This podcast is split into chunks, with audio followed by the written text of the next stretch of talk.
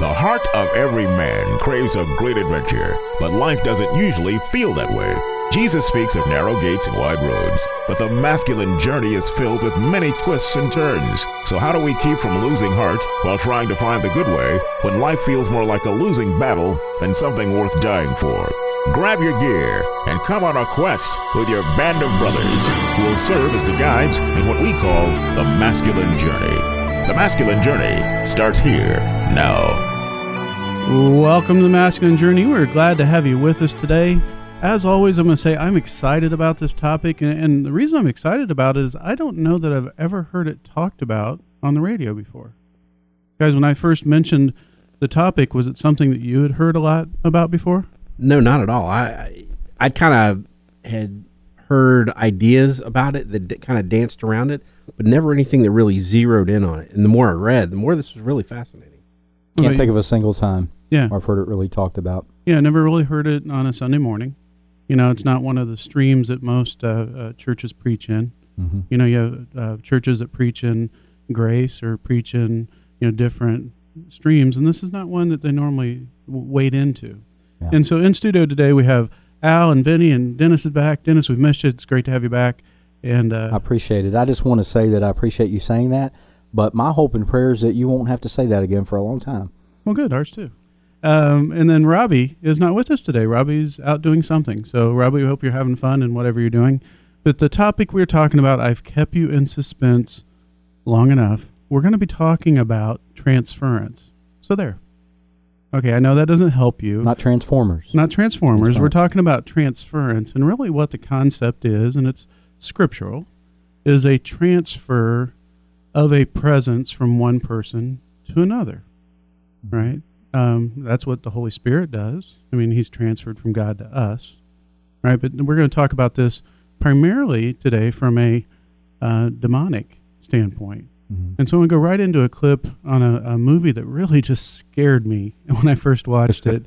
It scared me before I think I even knew about this topic, because something just seemed to be so real about it. And so in this clip, it's from a movie called Fallen from 1998. It has Denzel Washington, and he plays a police officer.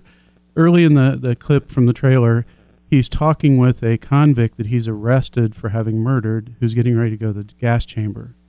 And the convict's surprisingly happy, and he's singing an old Rolling Stones tune, and that tune goes throughout the clip as it's transferred with the spirit from person to person. And let's just listen to how. You want me to sing that clip for you? I really don't. Okay.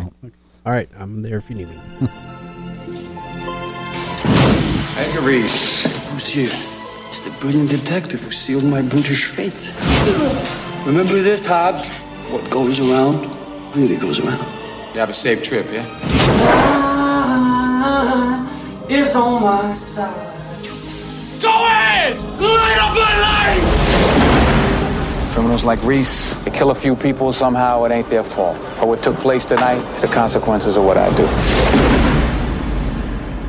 do. Detective John Hobbs wants to uncover the truth. What does Azazel mean? Now, my dictionary says that evil spirit of the wilderness. Walk away, Mr. Hobbs.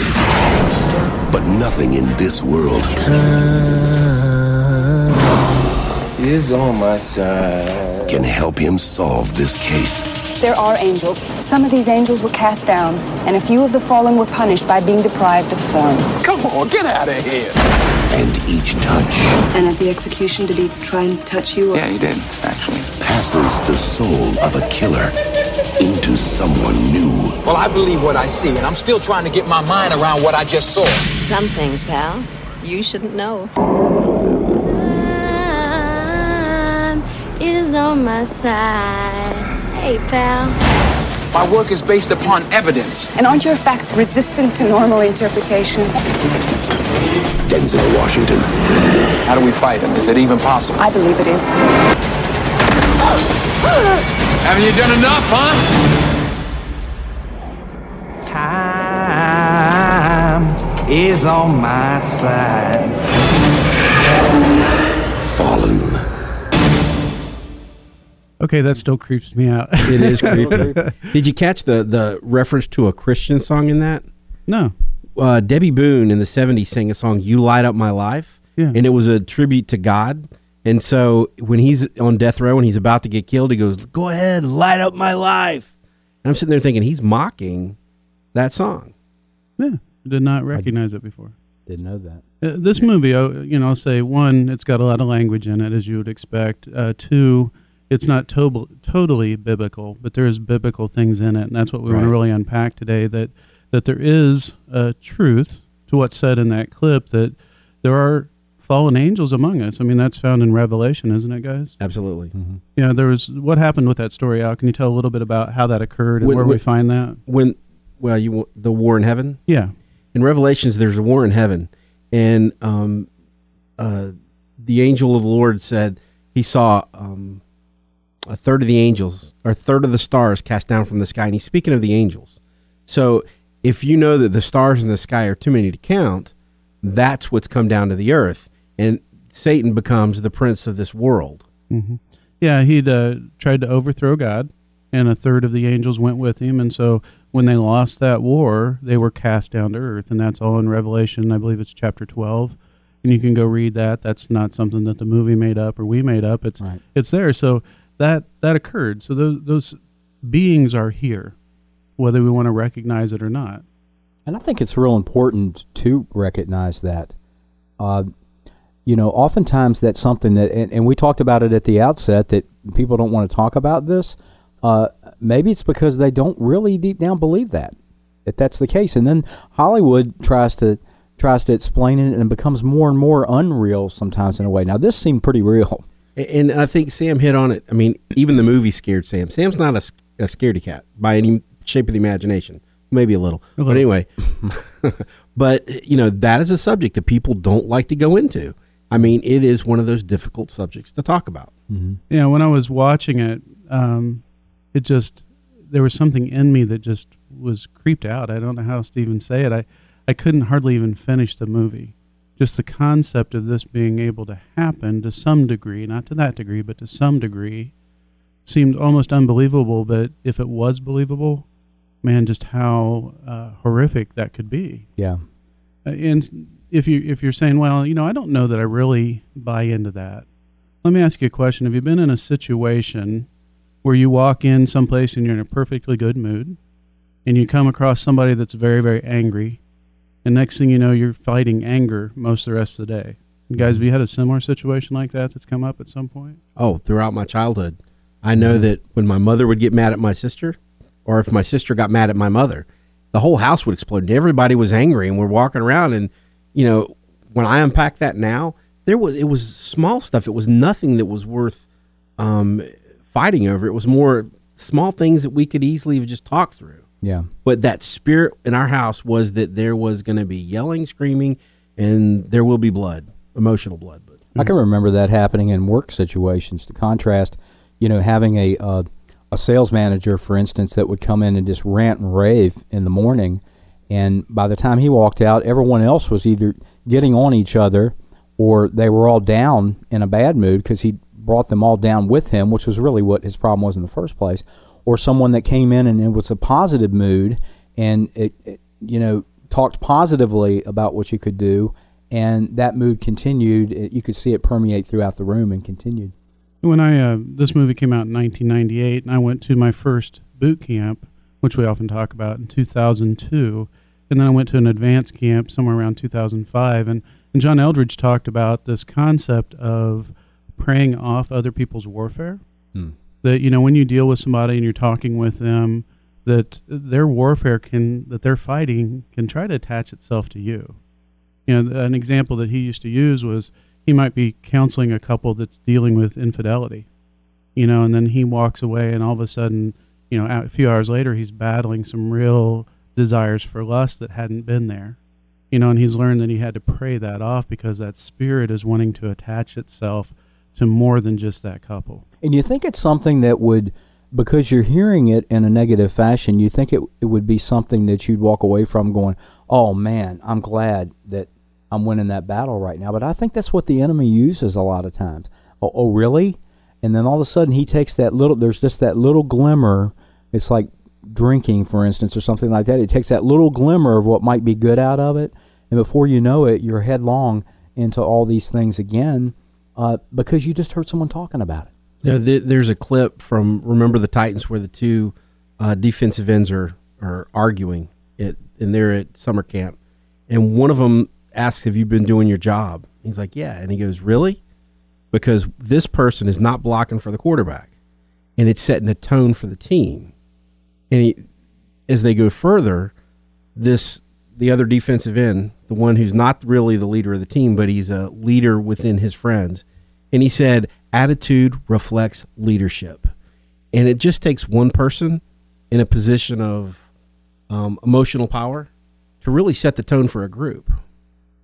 It does. It can be an environment you walk into. Heidi and I had the opportunity to visit some friends over the years, and we noticed that when we would go visit them and we would stay with them for a day or two, that there was a real spirit of blame, guilt that kind of resided there in that household. And before we really recognized it, we would go there, and that's not normally how we interact with each other, that somewhere along our stay we would start going at each other in that way. You know, this is your fault, that's your fault, there's a shame thing here. And we started realizing, wait a minute, that's not necessarily our warfare that we typically fight against as a couple. And we started praying more against that before we'd visit these friends. And we would pray, you know, while we were there, and we didn't battle that because we weren't allowing that presence to attach itself to us. Mm-hmm. Right. And there is a lot of biblical precedent for it. We'll talk when we come back after break here in a few minutes about some of the stories of possession. You know, when there are demons who are residing in people, you know, and Christ has to deal with that. Yeah. We're going to have a great clip a little bit later, more from the movie Fallen, but also from a movie, Al, that we wouldn't expect to hear one from, isn't it? How to Eat Fried Worms. Yeah, so we're going to learn. Great Masculine Journey clip there. Yeah, how do you take Fallen, the scary movie, and then you take this kids movie that's supposed to be lighthearted and say there's the same truth that's running through both of those. And so when we come back, we're going to be able to do that. And we're going to give some more scriptural reference to just some stories about people that had to battle this spirit oppression off. And Dennis, as we go through this, and we started talking about earlier today, was there a light that kind of went off for you? It said, wow, I didn't really recognize that before. Yeah, I think so. And that's what there's a darkness there. And I hope that's what we all see today as we go through this. Keep listening to us. We're glad that you're here. If you'd like more information on things that we have going on, go to MasculineJourneyRadio.org. You can download some past podcasts. We're also on iTunes if you want to go look us up there at Masculine Journey Radio. And you can download any of the past shows. We protect the air you breathe and the water you drink. We stop drugs, terrorists, and weapons from entering our streets. These men and women are federal employees. They provide vital services for the American public. We protect the American food supply from foodborne illnesses. We protect investors from insider trading, false information, and fraud. Thanks to federal employees, not one bank depositor has lost a single cent. Federal employees. They work for us. Go to theyworkforus.org. You can always come up with an excuse for not visiting longtermcare.gov. Oh, I forgot. Game night. After all, who wants to admit that one day they will be, you know, old? Hey, do you see any crow's feet on this face? I don't. But since 70% of older Americans need some kind of long-term care, why not do some free planning now so you can stay in charge? Visit longtermcare.gov and find your own path forward.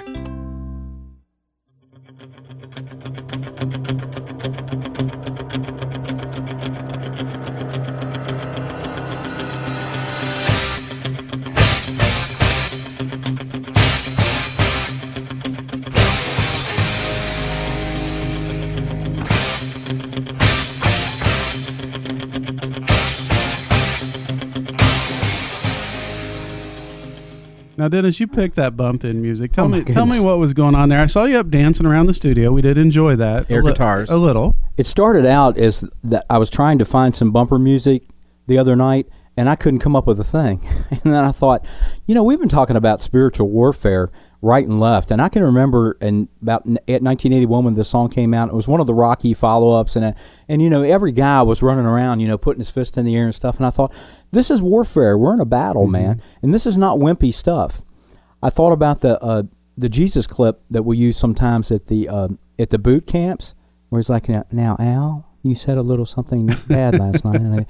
And this is not wimpy stuff, man. This is warfare, and we have to be in battle together. And that's kind of what we're talking about. When we get into this stuff, you know, we have to go to battle against it. Just for clarity, it wasn't just a Rocky sequel. It was Rocky 2 with Mr. T. Yeah, I pity the fool that doesn't know that. I wouldn't go there. You're incorrect. It was Rocky 3. Yeah, it was. It was. It was Rocky 2. I pity the fool that didn't know that. Rocky 2, he beat Apollo, and if I ruin that for you... Ladies and gentlemen, it was Eye of the Tiger by Survivor. I don't care about the movie. It was 20-some years ago, so you should have seen it by now. We're going to go back into the movie Fallen and pick up a little bit more of the story, because this is a fight that we're fighting against, and it's not just lighthearted stuff. It's not just the devil sitting on my shoulder, the devil made me do it kind of thing. There's some truth in that, but we're battling, as Paul writes about, darkness, spiritual darkness. And we want to go back and listen to this clip. And what's happening is Denzel Washington's character has come across this woman whose father had been afflicted by this demonic presence. And so she spent her life studying about it, trying to figure out how to fight against it. And she's tried to shy away from people, one, for her own safety, but also for theirs. And so we're going to pick it up. He's trying to get her to give him more of the story. I appreciate your situation, okay? I really do. I mean, your father, your mother, they're dead. Their lives are ruined. Your life is ruined. I'm very sorry about that. But I got to know what's going on, okay? Because if this thing is what it seems to be, if this thing is what the book says that it is, then... Is this for real? I mean, do you believe this stuff? I believe more is hidden than is seen. Well, I believe what I see, and I'm still trying to get my mind around what I just saw, okay? Something threatened me. And it's Reese. He threatened me in Aramaic. I mean, we're going backwards. What else did Reese say? Hey, I'm asking the questions here, Miss Milano. You answer the questions that I ask, okay? Because if I don't know what's going on... We're not supposed to know. We're not supposed to know. We're not supposed to see. It's like the mafia. They don't even exist. Okay. That's good. That's a start. They don't even exist. So where are they from? Who are they? Mr. Hobbs, there are certain phenomena which can only be explained if there is a God, and if there are angels, and there are, they exist. Some of these angels were cast down, and a few of the fallen were punished by being deprived of form. They can only survive in the bodies of others. It's inside of us. Inside of human beings, their vengeance is played out. That's it. Come on, get out of here. I mean, come on. What? I mean, it's Milano. I'm just a cop, okay? I'm a detective. My work is based upon evidence, facts. Mine too. And aren't your facts here rather resistant to normal interpretation? So, Vinny, as we listen to that clip, I noticed your ears kind of perked up a little bit. Yeah, it did. Well, first of all, there is a mafia. Yeah. I lived amongst it. But it brought me back to thinking what the topic is over here. When I was a kid, a young kid, me and my three sisters, if my dad walked in and went right into the bedroom and didn't come out, we knew not to say a word for that night. He transformed right away. If he went in there and came out, it wasn't so bad. It never was great. Mm-hmm. You know what I mean? Because he's always in a bad mood. But I guess that was because of what he was involved in. I remember getting up in the morning. Honestly and truthfully, I would go downstairs, and I lived in that kind of a neighborhood. All right? I don't know how else to say it. And by the evening time, when it was time for me to go upstairs and eat, I became a bully. Mm-hmm. Because I wanted to show the other people that my father was bigger than their father, and, I just lived off of his reputation. And the people wouldn't do a thing about it. Mm-hmm. So the point is, I guess, that I'm trying to make is that, yes, there is a mafia, and yes, the moods were set by your parents, and I lived through it. And I don't even know how I got to this point in my life. And we're all kind of lucky to be here in some degree, but that is set. It is set by our parents. It's set by the things around us, the things that affect them, the warfare that's jumped on them throughout the day. Al, I know you looked up several scripture today. Tell us about one of the stories about some of this transference. I think it was Numbers 11, where the Israelites are griping about the food. They're like, you brought us out of Egypt. We had food. We had hot meals. You know, we're in the desert, and all we're getting is this manna. And they're griping at Moses. Moses takes that same attitude, and he gets irritated, and he goes before God, and he says, you said I had your favor, and you put me with all these people, and all they do is gripe. And he goes to God and starts griping. God gets irritated and drowns him in quail. Not literally, but gives him lots of quail. I'm sorry, was that metaphor a little too strong? Yeah, it was strong. They drowned in the desert from quail. Okay, so if you're saying, all right, I get it a little bit, you know, Moses kind of took on their attitude, for lack of a better term. Right. Mm-hmm. And where does something where Jesus deals with this?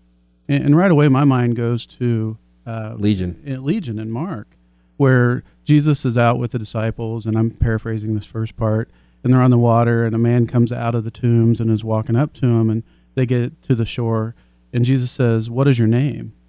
And the man says, my name is Legion, for we are many.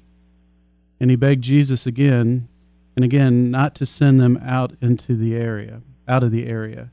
And really what was going on there was a host of demonic forces living inside this man. Mm-hmm. You know, and as the story goes on, Christ sends them into the pigs, right? You know, and the demons think, oh, okay, well, he didn't, you know, send us away. And then the pigs did what? They ran off the cliff. And died, you know. Yeah. So they're, you know, Jesus had his own little way of dealing with that, but it does occur. It is something that occurs in Scripture. That Christ, this isn't the only time that Christ deals with a possessed spirit, which is a demonic force being with you. But didn't he make... Go ahead. I was just going to say that I thought then first time that I listened to that clip that someone was referring to the book in there somewhere. They said something about the book, and it just kind of struck me that it is in the book. Yeah, it's in the book. Yeah, in watching some of the movie, I didn't want to watch the whole movie. As we prepared for it, I just went and kind of skimmed through it and watched some scenes. But one of the books that he does pull out and that he reads through is part of the Bible, and it shows him reading in Revelation this whole part of, you know, the third of the host was cast down. Al, some of the other stories that we talked a little bit about is were some positive things in Scripture where it's been the Holy Spirit or something else has been transferred to us. And I believe it's from First Kings, but when Elijah had someone working for him, a servant, his name was Elisha. Now everybody, Americans probably call it Elisha, but in Hebrew it's pronounced Elisha. And Elisha realizes that Elijah is getting ready to get caught up in the whirlwind. And he's a prophet too, and he asks for a double portion of Elijah's spirit, and it's bestowed on him, and he's able to take over and serve the community as Elijah did. And I know there's a passage you read to us before we came in here tonight about the fruits of the Spirit. You know, but right ahead of that was a lot of the other fruits of the flesh. Fruits of the flesh that will lead you down a path. It's not just that it comes on you. It's like it just keeps taking you down a path away from God, away from the Holy Spirit, to where you have to, in my mind, it's taking you down where you get full of pride, and then that's where the shame comes, and that's how it's turned around. And that's how you get spiritual, is when you get that pride and you go down that path, then you're shamed, and then God rebuilds your spirit in a positive way. As you were talking, I was thinking about a lot of things, like what I was going to have for lunch later. No, I'm just kidding. I was thinking about a lot of things, but I was thinking about the word we used when we talk about the change that God makes in our life. Mm-hmm. A lot of times we'll talk about that God transformed us. Mm-hmm.